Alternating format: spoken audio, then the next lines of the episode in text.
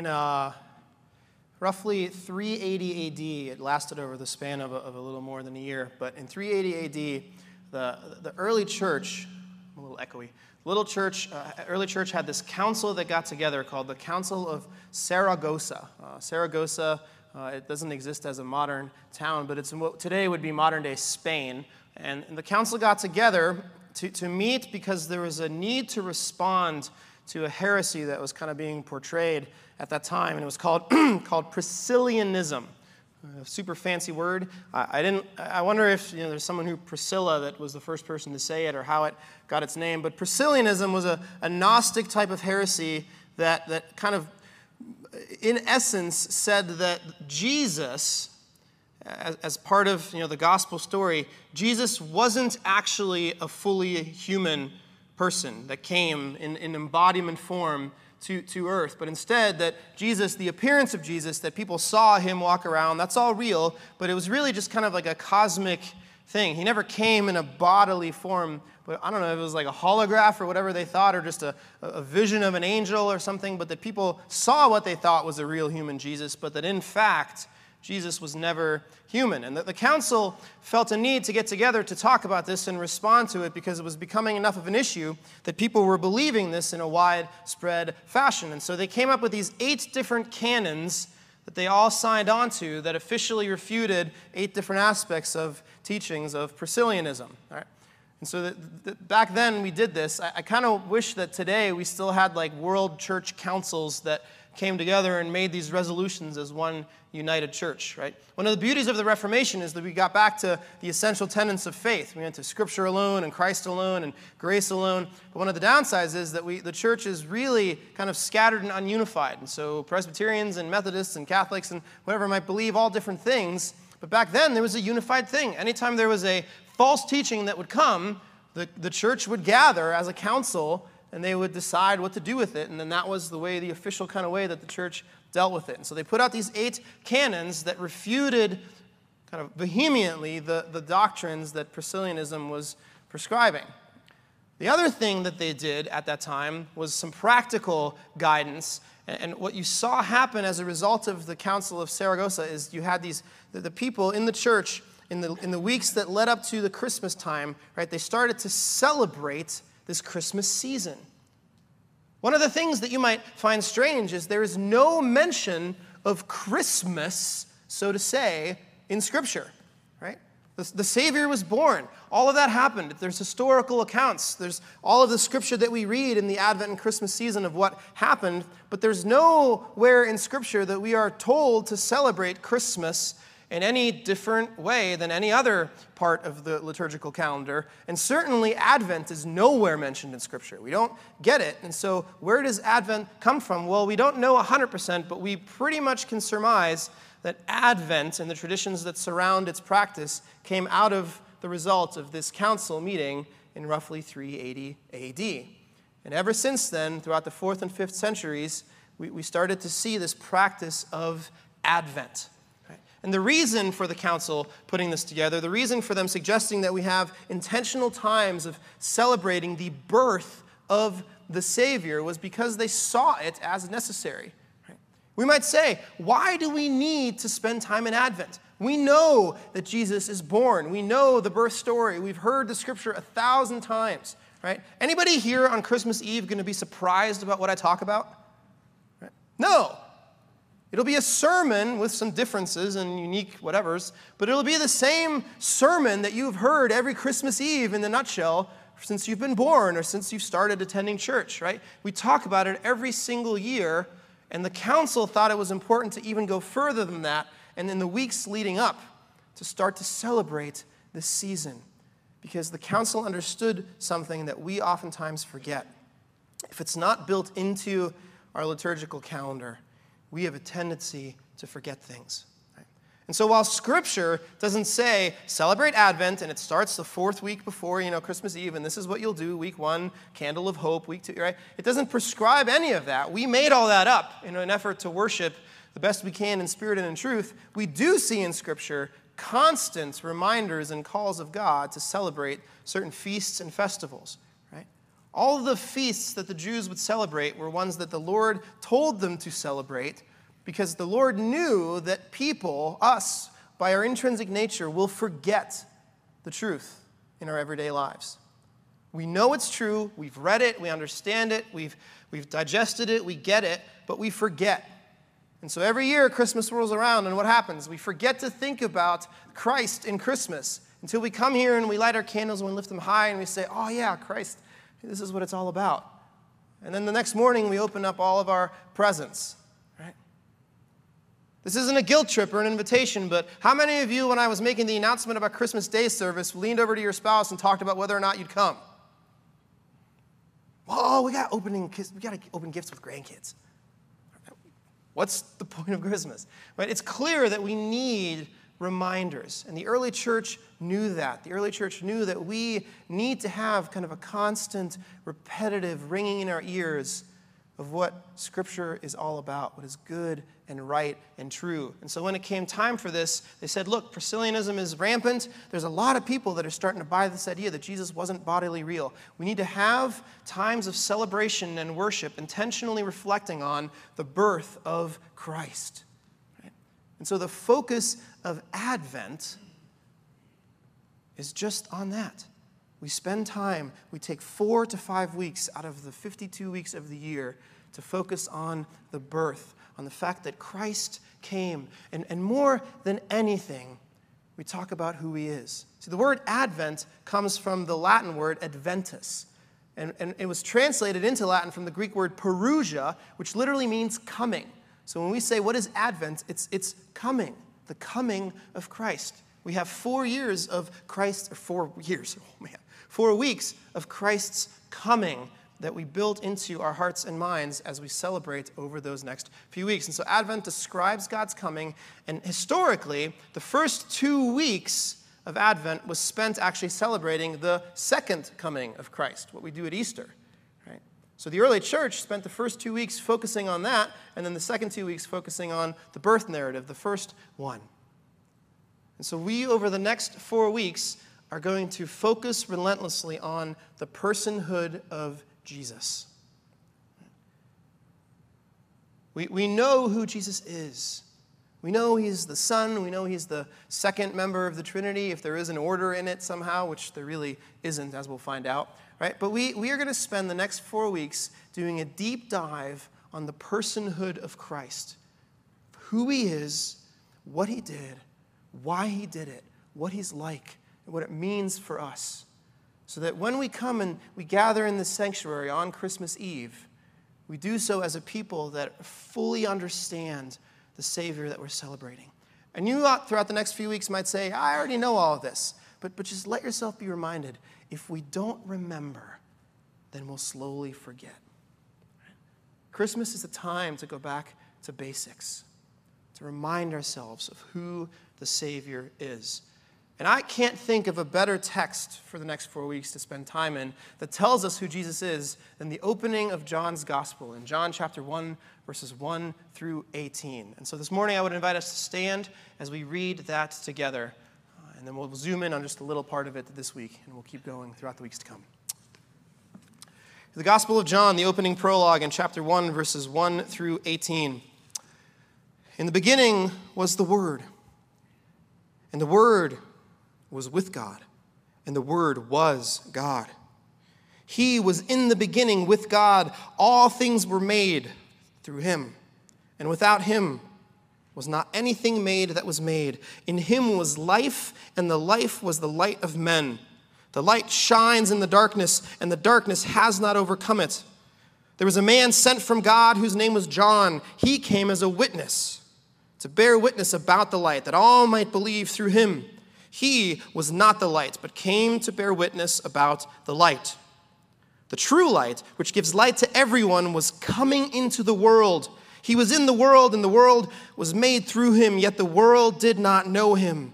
He came to his own, and his own people did not receive him.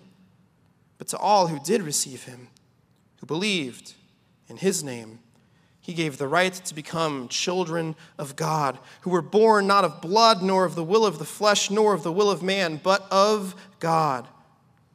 And the Word became flesh and dwelt among us. And we have seen his glory, glory as of the only Son from the Father, full of grace and truth. And John bore witness about him and cried out, This is he of whom I said, He who comes after me ranks before me, because he was before me. For from the fullness, from his fullness, we have all received grace upon grace. For the law was given through Moses, grace and truth came through Jesus Christ. No one has ever seen God, the only God, who is at the Father's side. He has made him known. It's the word of the Lord. Amen. You can have a seat. John 1 is arguably one of the most beautifully written poetic chapters of all of Scripture. In, in, the kind of the top five scripture verses, it, it ranks really highly. It's one of the most read passages of Scripture. As a matter of fact, in the early church, it was actually a pretty common benediction prayer. They would read this at the end of services. This is kind of how they would send people home. It's a pretty long benediction if we did it at the end, based on what we're used to now. But that's what they would do back then. It's also one of the most theologically dense chapters in all of the Bible.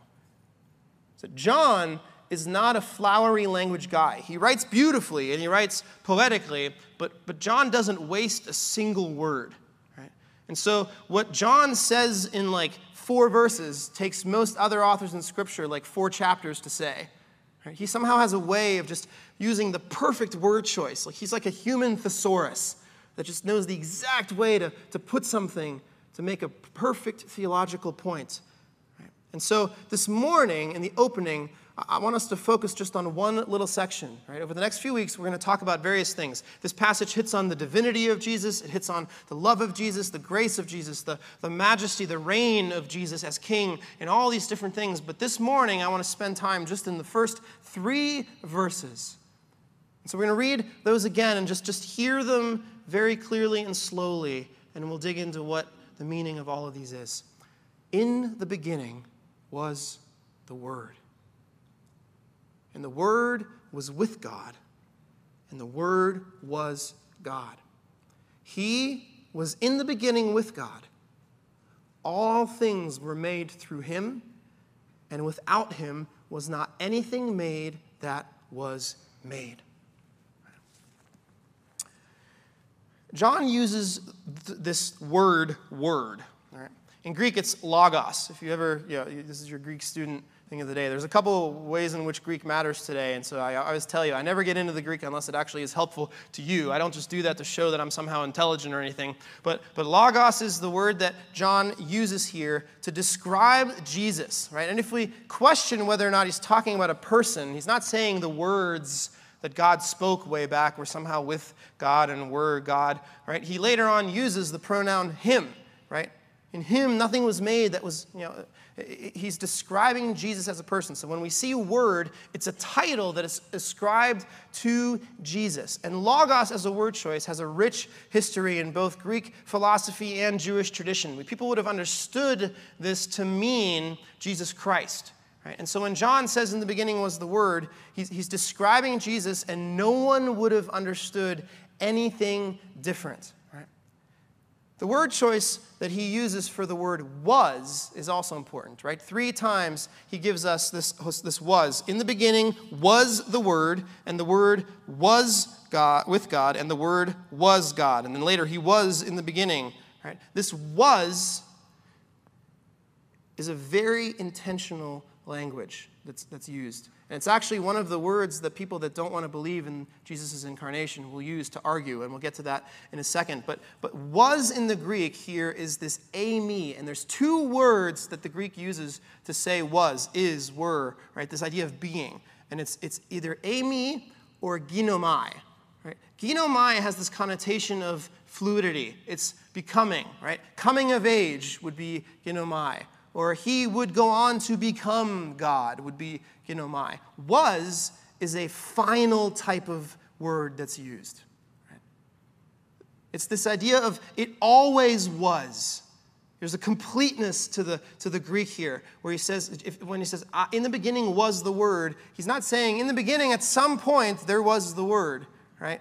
So that God existed and then nothing happened for millennia, and then he made Jesus, and then Jesus was, and then he made creation. No, the was here signifies very clearly that Jesus always was, always was with God, always was God. There was never a time where he wasn't.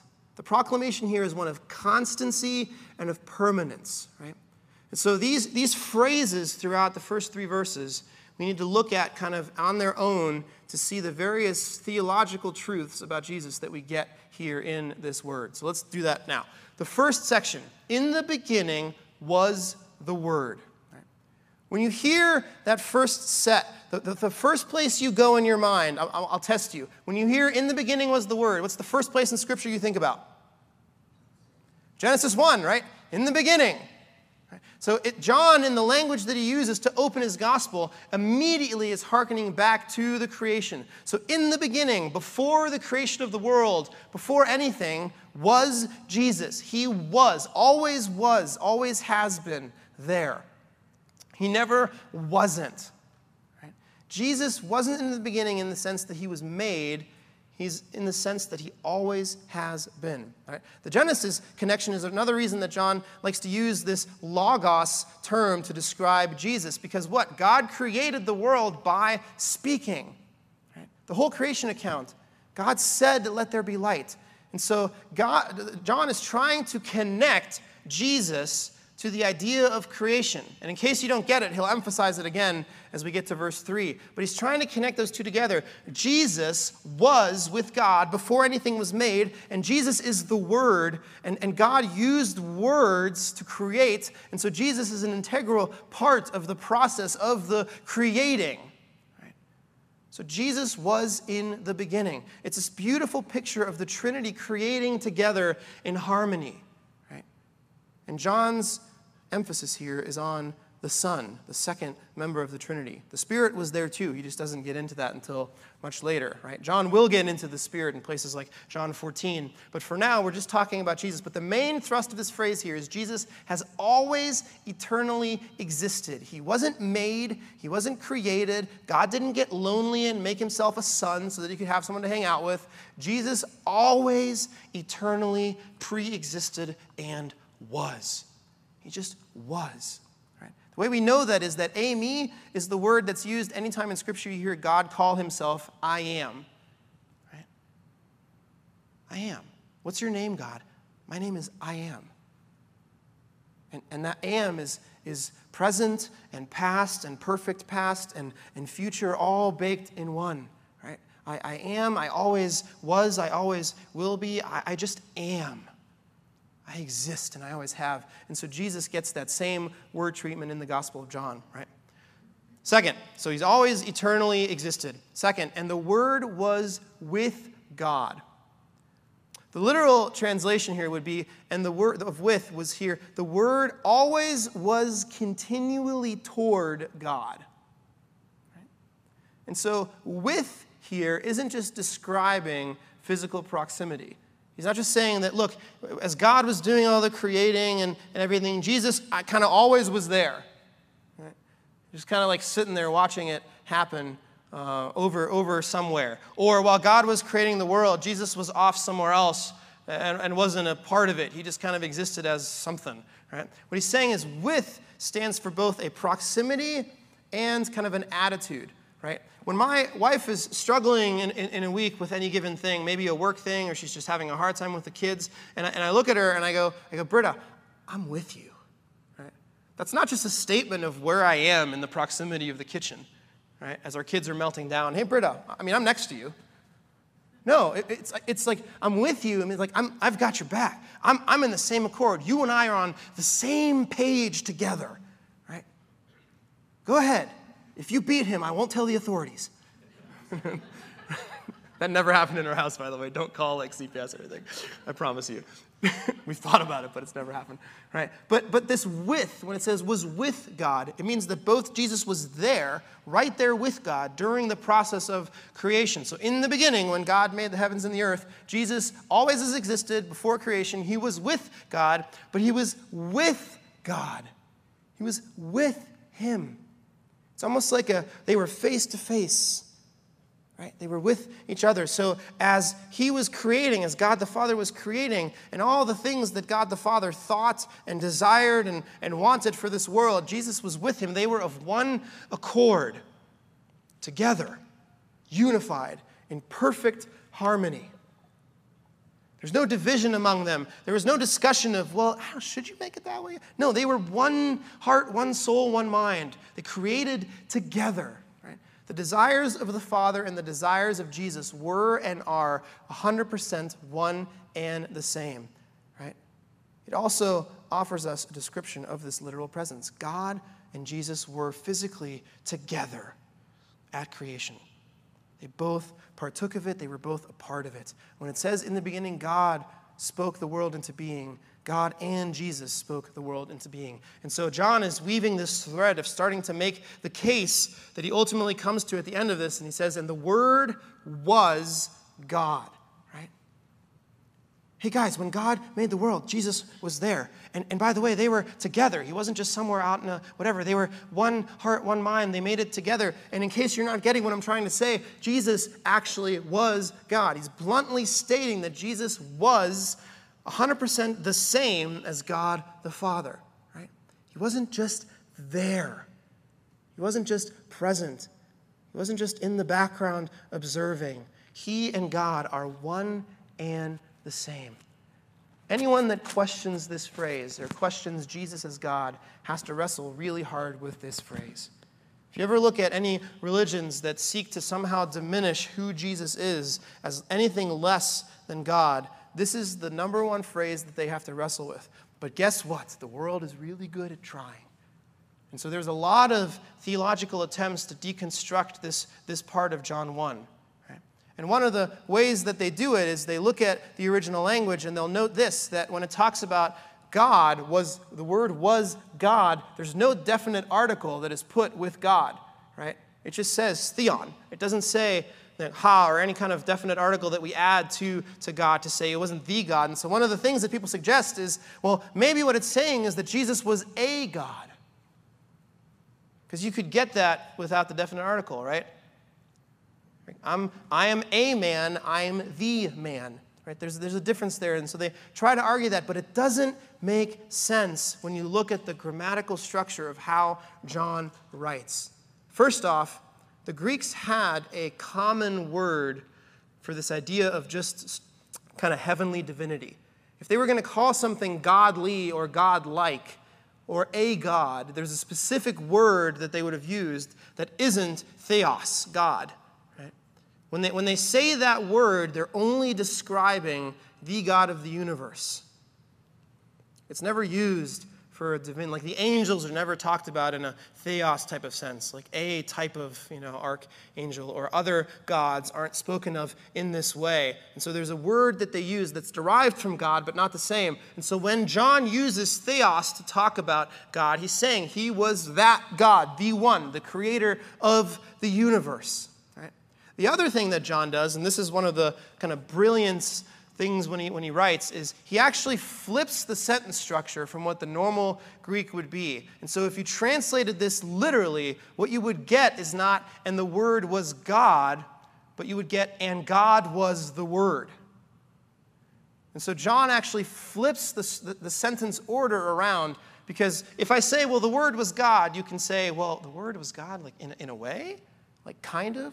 Right? But if you say, and God was the Word, it's very different. That's a much tighter connection between the two, right? And so John leaves zero room and zero doubt whatsoever when he says, and the Word was God. It's blunt. Jesus was 100% fully God. He wasn't a part of God. He wasn't a third of God. He wasn't a sliver. He wasn't godly. He wasn't an heir of God or just the son of God. He was God. When we say God, we're talking about the Father, we're talking about Jesus. They are the same, one and the same person. And here we have the mystery of the Trinity that everybody can't understand and we try to dissect it and we try the analogies of er, or steam and ice and water and all these things break down because it can't be steam ice and water all at the same time right we, we can't wrap our minds around the trinity and anytime people can't wrap their minds about something in scripture what happens is heresies start to creep in We start to explain it in earthly terms. And here we have to understand you cannot fathom what it means that Jesus is God. Your brain cannot compute it, your brain can only choose to accept it. Right? The structure of the sentence is so emphatic God was the Word. Jesus was God. And so Jesus was eternal. He always has existed. He never wasn't. He was always with God. And so, in some ways, there's a sense in which they're separate. There's an individuality to them. But he also always was one and the same with God. They were never apart.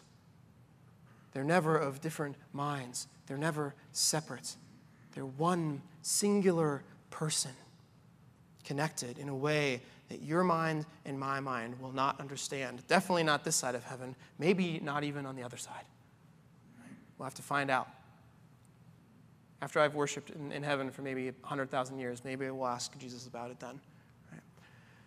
Fourth, all things were made through him, and without him was not anything made that was made.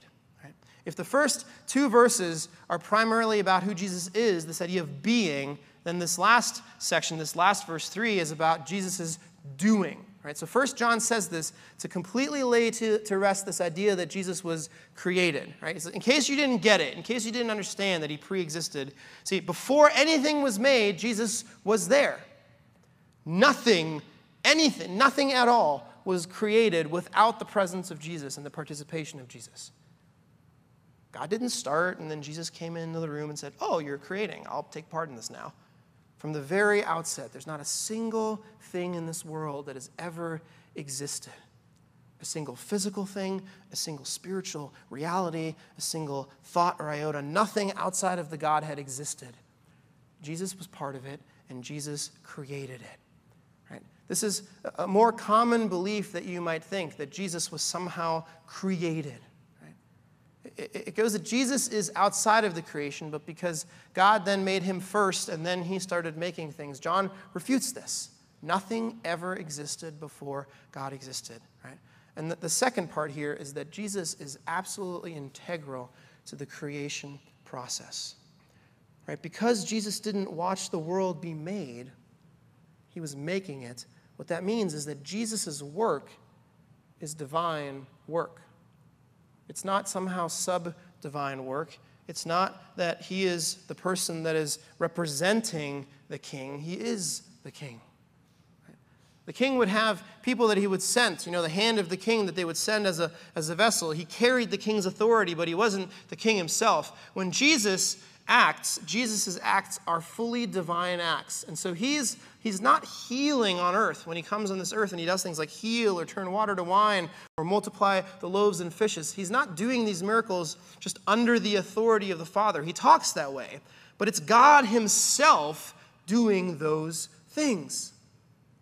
Every single word that Jesus says on earth Every single action that Jesus commits, every single person he heals, every move that he makes is the divine work of God. It is one and the same with the God who speaks the world into creation. And so, those are our, our four massive implication things that we pick up just from these first three verses. Jesus is eternal. Jesus and God are one of the same accord. They've always worked together. And as a matter of fact, they are one singular entity. And Jesus was integral in the process of creating. Jesus created the world just like the Father created the world. Man. So, what do we do with all of this? In this short opening, John establishes this rich theological depth of who Jesus is. And there's a profound mystery in this Trinity. And oftentimes we like to rationalize him to these human conditions. We like to think of Jesus as the Son in the way that we think of our own fathers or sons. But when Jesus comes to this earth, it's like God himself entering into that which he made. And so, part of what we need to understand is that the incarnation, it's a fancy word for describing Jesus entering the world, the incarnation of Jesus Christ is an unbelievable act of not just humility and, in a way, degradation, but, but, but a miracle that we can't even understand. How can he who is outside of creation enter into creation? Right? He doesn't put on a human suit, he enters as fully human and fully divine, somehow in the same way. And so when Jesus comes to this earth, it was God Himself entering into that which He made. And as we continue, we discover who Jesus is over the next few weeks. We're going to look at what that means. Right? Today, Jesus' divinity. Over the next couple weeks, we're going to look at what the love of Jesus looks like, what the grace of Jesus looks like, and then what the majesty and the reign and the kingship of Jesus looks like until we get to Christmas Eve and we celebrate the birth. But until that point, we need to be reminded of the significance of who he is. Right? John's goal, every author of the Gospels has a goal in mind, right? John's, John's goal is that you might know Christ in his fullness. And his very end goal is that in knowing Christ's fullness and discovering the details and the depths and the riches of who he is, that you might come to believe and to be saved. Right? He writes that later on in his gospel. He goes, I've written these things so that you might believe. That's, that's the whole point. And by the time we get to Christmas Eve this year, my goal is the same as John's. My prayer is that we might know the fullness of Christ, not the watered down version, right? Not Jesus Christ superstar but the fullness of who Jesus is, so that when we gather on December 24th in this room, and when you come with your friends and your extended family, and we worship the arrival and we praise God for the arrival of the Savior of Jesus, we actually fully comprehend the breadth and the depth of what that means to our lives, of how it shapes us and how it changes absolutely everything. And my prayer is that this year we might just take a step back from the busyness and the mayhem of Christmas season and just take a few moments to just stand in awe of who Jesus is, of the, of the insanity of a creator of the universe who would step into that creation in order to save his creatures. It's, it's the greatest story ever told of how Jesus God, creator of the universe, eternally existing, came to be among us. Let's spend the next few weeks discovering it together. Let's pray. God, we thank you. We thank you that you sent yourself in your Son, that you sent him to be among us, to live among us, to struggle among us, to die among us, to face trial and persecution as we do among us and to rise so that we can celebrate freedom. We can celebrate the weight of sin lifted off our shoulders, that we can celebrate that we were trapped, but that we are free now.